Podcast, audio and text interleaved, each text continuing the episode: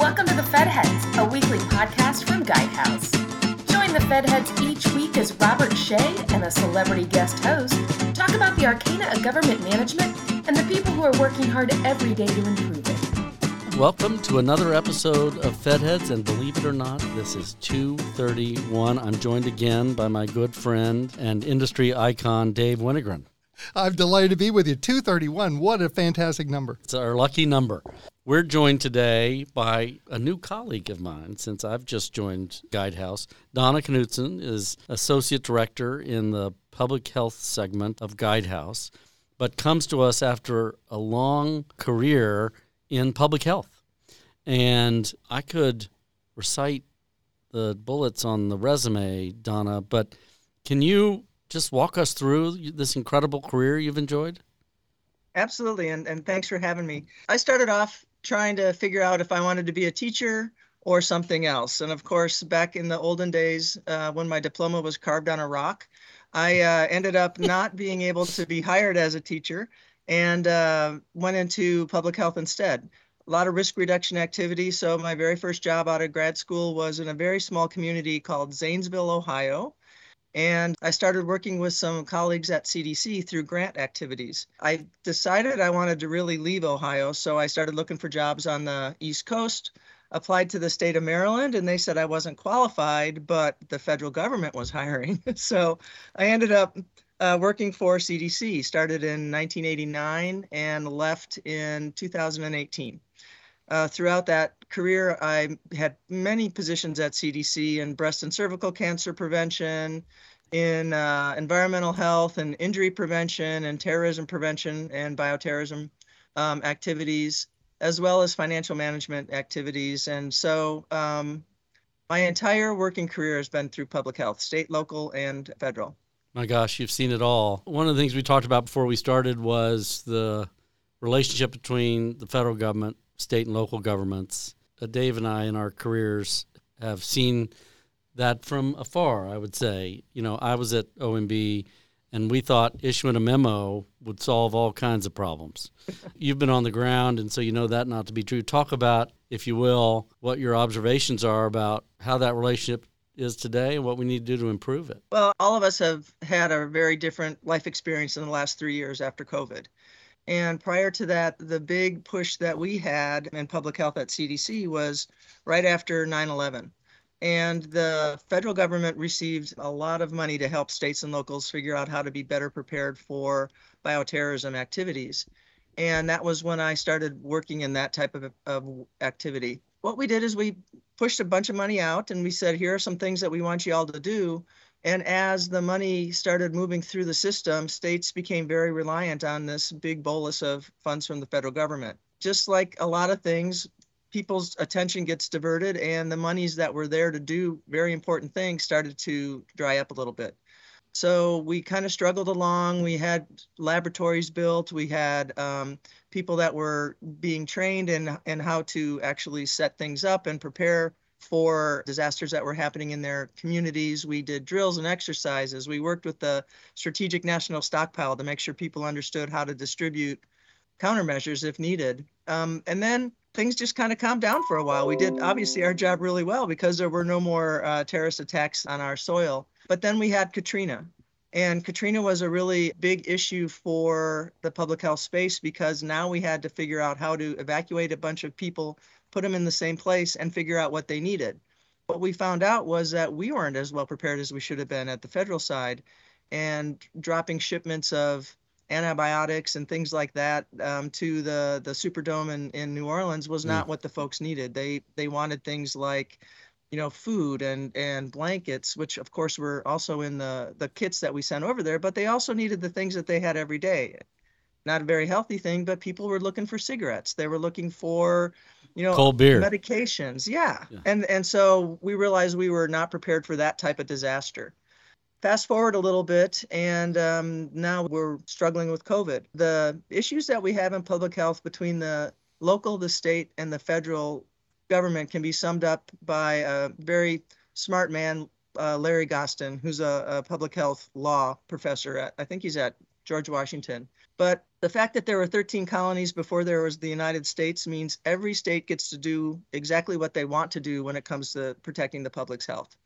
A lot of times the relationship is based on goodwill. Uh, CDC has no authority to step into a state unless the state invites them. So, unlike FEMA, who has broad authorities to say something bad happened over here and we're going to make sure that we put good things between the people that could get hurt and the, the thing that's hurting them, CDC doesn't have that authority. So states will invite us in. We provide guidance. It's not necessarily mandatory guidance. The states will choose to adopt reg, you know recommendations from CDC or not, and you know closely as the rest of us that that's what happened with COVID. Different states chose to do different things, meaning that the the pandemic as as it continued to grow and continued to affect the population, not everybody was doing the same thing. So there was no real concentrated public health effort to change the behaviors of people. Um, and that actually, I think, made the pandemic last longer than it should have. Um, the other part of all of this is there's no mandatory standards on exchanging data. We're starting to get there. The federal government did make a big investment through this data modern, modernization initiative, which all of the government um, is is working on together. But it's particularly important for somebody like the Centers for Disease Control and Prevention when I worked there, we had over 126 separate surveillance systems that were independent, single use surveillance systems that showed you one part of the picture, but not the entire picture. And rarely was there enough information flowing from the, the cities to the counties to the state to CDC in a timely manner that you could actually make public health decisions about it. So I think that is the biggest problem that we have right now is is trying to standardize all of this information create better pipes for it all to come up faster do better modeling you know make sure that the monies that it takes to keep those things in in the 50 states meaning the equipment the software the upkeep the tail end of those initial investments that's going to be the big struggle in the next 10 years is making sure all of that works so that we do have actionable information and that people have confidence that the recommendations that they're getting are actually going to help them in the long run. Well, she's talking your language, Dave. Yes, she is. So I'll profess that I'm a little bit of an organizational dynamic geek here. And so, you know, as you look at these disconnects between federal, state, local organizations, would you describe them more as technological challenges or cultural change people kinds of challenges? Like, what would be the set of things that you'd love to see progress get made on? Exactly both of those things. I mean, technology for sure. Remember, there are you know the states that have and the states that have not. And uh, one of my first jobs when I was with CDC was a, I was assigned to the state of uh, Wisconsin, and I actually got to travel to all 125 counties in the state and teach the public health nurses how to use a mouse on their computer. And this was 30 years ago and that was when things were just starting. So there was no ability to actually retrieve data at the county level unless somebody had it you know stored on a piece of paper in their desk. So the technology obviously has to come a long way um, but then there also has to be a lot more agreement on what's important information how do you send it to the right place how do you look at it in a way that is inclusive both for you know the racial equality as well as small states big states rural city urban some of that information is just not available right now. So, getting people to agree that these are the most important things to collect, these are the best ways to collect them, and that collectively we can then go ahead and make decisions about what to do. All of that is missing. And, and the whole cultural change, one of my career positions was I was the executive director for this organization called the Council for State and Territorial Epidemiologists and that is every state's epidemiologist belongs to this organization. There is a lot of ownership in people that collect data and look at it and write papers about it and do important information gathering, but it's very personal to them. So at some level, we have to get the culture to change to it's not my data, it, it's the data. It's not you know my information that i can tell you about it's the information that belongs to everybody that needs to be used for greater good and I think that's going to be a cultural change for CDC. You know, Dave is chair of the National Academy of Public Administration and hosts a quarterly grants management symposium.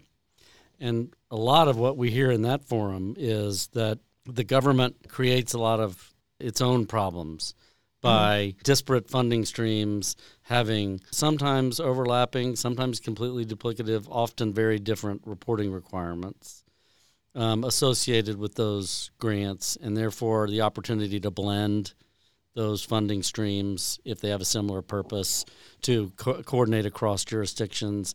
It it creates a lot of barriers to the kind of collaboration that I think you're talking about. We need right. at the state and local level.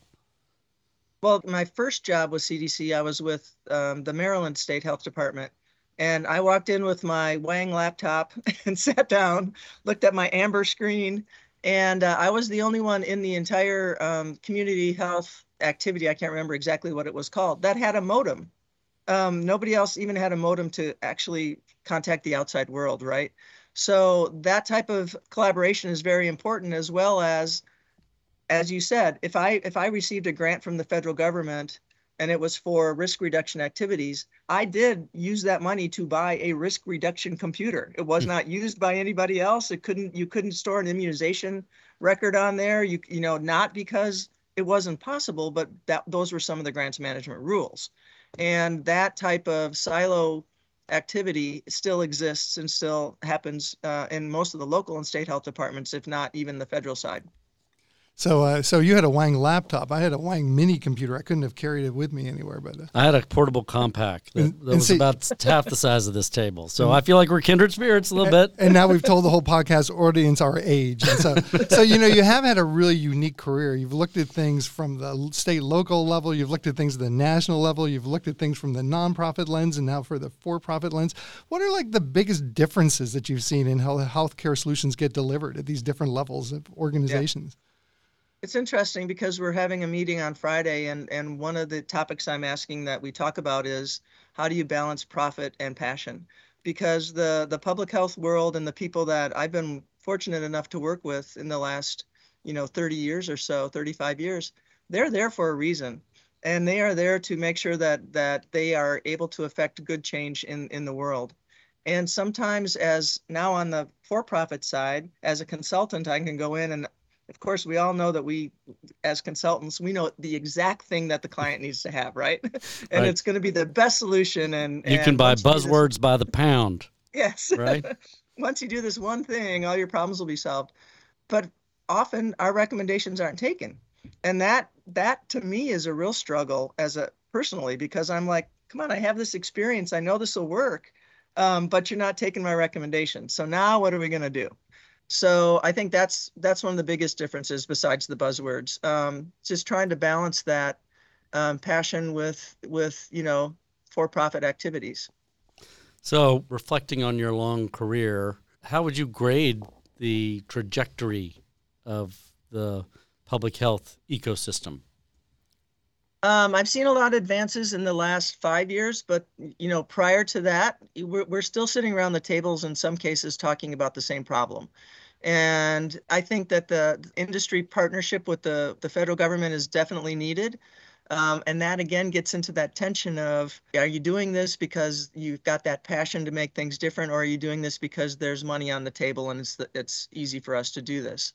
Um, collaboration among federal agencies. DoD has a ton of information that would be helpful to use when it comes to working with you know the, the public health community we are making some of those inroads. We're looking, we're able to now because the federal data strategy, you know, we can look at some of that information that is sitting within other other federal agencies and bring that to bear on some of the things that we're doing. So I think we're getting there, but there's a lot of work to be done. And for me, what what I'm worried about is the sustainability. You know, if over reliance on federal funds at the public health level at the state, and if the federal funds do dry up, the state's progress will be halted. And trying to figure out how to sustain that money flow as well as the good ideas and the modeling and the upscaling of the workforce and all of the things that have to happen, those are kind of the things that really have to have continued focus for the next, I would say, 10 to 15 years when you go to work for an outstanding company like Guidehouse, you, you, your eyes get open about what, what all the opportunities are from the broad base of clients that a company like Guidehouse has. As you look back now to your colleagues who are still in government, now that you've spent this time in industry, what's one piece of advice you would offer them? My friends that are still in government, you know, just be open and don't look at everybody as the enemy. And please, for everybody, Doesn't matter if you're on the for profit side or the federal side or the government side or the state side. Don't be the smartest person in the room. You know, sit back and listen to other people and figure out, you know, is there a way that we can work together to get more information on the table to, again, make things work for people rather than make more barriers for, for things to get done? Well, Donna, I'm so proud to be working with you at Guidehouse. And more importantly, thank you for your long public service and your contribution to public health. It's been You're great, welcome. great talking with you. Have me back sometime. We can talk again. We will. All right. Thanks, you guys. hey, Donna, thank you very much. Thanks for listening to The Fed Heads, a weekly podcast brought to you by Guidehouse.